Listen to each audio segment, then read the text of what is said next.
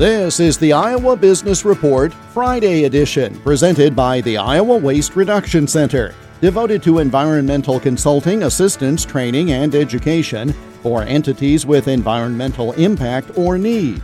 Online at iwrc.uni.edu.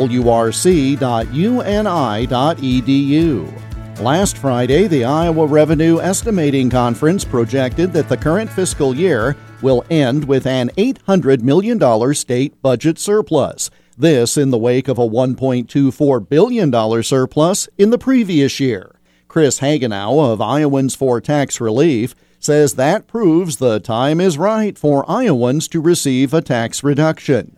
There's a variety of different tax types and revenue streams that come into state government, and that would all have to be on the table to make the, the big substantial leap to eliminating the state income tax. You know, one of the things would be broadening the sales tax know, do we need to have an exemption for all of these different things? And maybe it's particular tax credits and things that are deducted, different incentives. There's, a whole host of things that could be on the table to do that to make Iowa's tax code uh, fairer to everyone. As much as I would like to get to that goal, I concede that it is a very substantial goal that would require a lot of work over a long period of time and I guess I come back then around to where we're at today is because of these big budget numbers, we really have an opportunity to really take a big first step.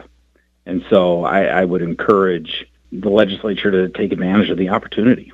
Governor Reynolds signaled she is ready to take up the tax reduction cause when the state legislature reconvenes in January. The Iowa Business Report is presented by the Iowa Waste Reduction Center at iwrc.uni.edu.